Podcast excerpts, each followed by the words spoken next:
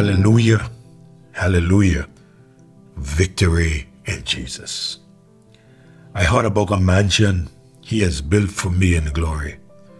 And I heard about the streets of gold beyond the crystal sea, about the angels singing and the old redemption story. And some sweet day, I'll sing up there the song of victory. Oh, victory in Jesus, my Savior forever. He sought me and bought me with his redeeming blood. He loved me ere I knew him, and all my love is to him. He plunged me to victory beneath the cleansing flood.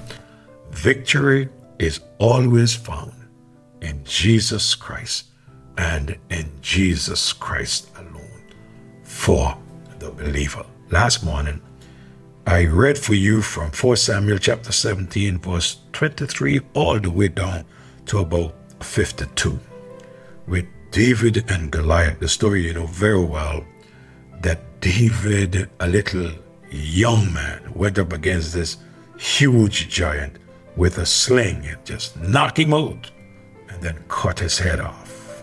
Hmm. David, after winning the war or the battle, he secured the victory. How did he do it? By cutting off the head. What I am saying to you in these devotions, these mornings, that we must win the war, but please don't lose the victory. David won that victory. But you know something? When we come to 2 Samuel chapter 11, and I read from verse number 1, you're going to see something else. The very same man who won that war and that victory, there is something else said about him. In verse number 11, now Uriah said unto David, The ark and Israel and Judah abide in tents, and my lord Joab and the servant of my lord are encamped in open fields. Shall I then go into mine house to eat and to drink, and to lie with my wife as thou livest, and as thy soul liveth, I will not go in. I will not do this thing. And David said to Uriah, Tarry here today also, and tomorrow I will let thee depart. So Uriah abode in Jerusalem that day and the morrow. And when David had called him, he did eat and drink before him, and he made him drunk. And at even he went out to lie on his bed with the servants of the Lord, but went not down to his house. And it came to pass in the morning that David wrote a letter to Joab, and he sent it by the hand of Uriah. And he wrote in the letter, saying, Set ye Uriah in the forefront of the hottest battle, and retire ye from him, that he may be smitten and die. And it came to pass, when Joab observed the city, that he assigned Uriah unto a place where he knew that valiant men were. And the men of the city were out and fought with Joab. And they fell, some of the people of the servants of David, and Uriah the Hittite died also. Then Joab sent and told David all the things concerning the war. Here we see David failing to secure the victory because of a Goliath in his own life that defeated him. What was the Goliath in his life? David had sin. And before David would go to God and confess his sin, David kept on sinning and caused the death of someone. Don't you ever believe that Satan will give up and not return. You see, you may win the battle now, but if you are not careful, watch, Satan will be right back on you and you may lose the victory. Hmm. And even the battle that you won before. Huh. This battle that you have lost against Satan may just overshadow all that you did before. He was always looking for an opportune time to attack David and he's always looking for an opportune time to attack the victors and turn them into victims. You are aware of that. For in Luke chapter number 4, verse 1 down to verse number 13, over and over we see this in the Bible where he did it. Therefore, we have the account of Jesus led in the wilderness 40 days and 40 nights. Every day he was tempted of the devil. For 40 days he ate nothing and was being hungry. And when Satan saw that, he thought this would be the good time now to attack and he will yield to my temptations. Each time he attacked Jesus, Jesus reminded him, It is written. But you know what?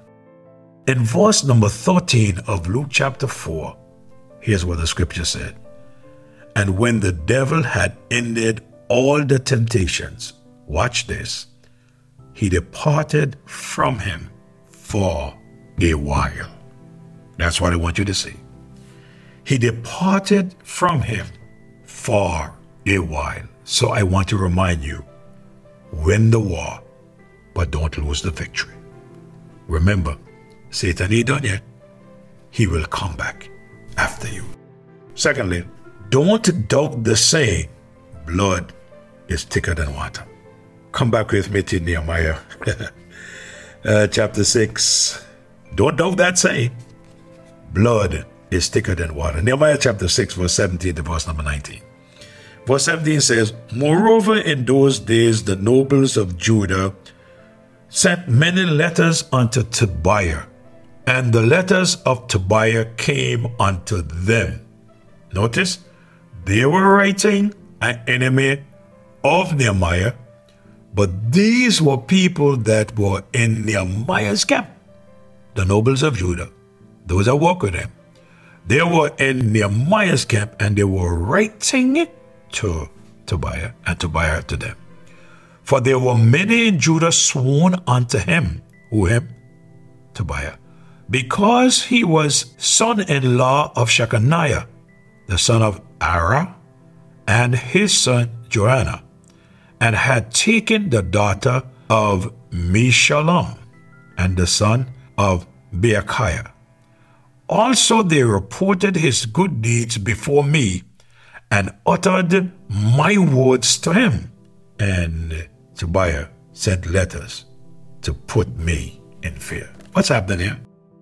Tobiah, one of Sanballat's partners, he was getting inside information. Tobiah was able to keep up with what was going on in Nehemiah's camp because he had ties with some of the Jewish workers.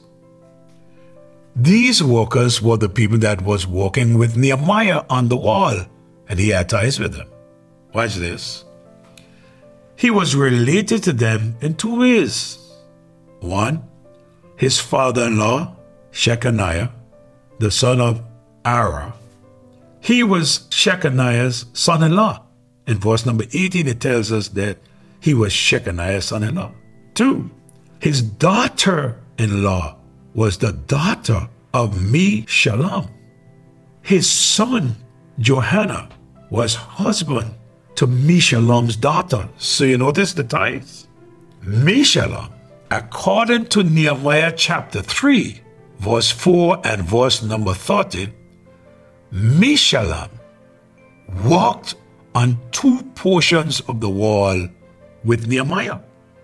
The secret cooperation of the Jews with the enemy.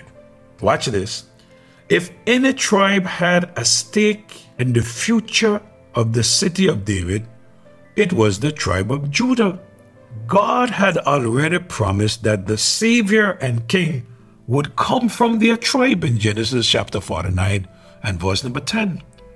The scripture says, The scepter shall not depart from Judah, nor a lawgiver from between his feet until Shiloh come, and unto him shall the gathering of the people be. Hey, my time is up. I must stop, but I'm anxious to get back next morning and to share with you a little more about this. Father, thank you, thank you, thank you. Help us, Lord, to be always conscious what's happening, where it's happening, and how it is happening. May we always follow your word. And God, we pray that you will always give wisdom in Jesus' name to your people. Amen. God bless you. Have a great day. Anxiously to come back next morning and share with you.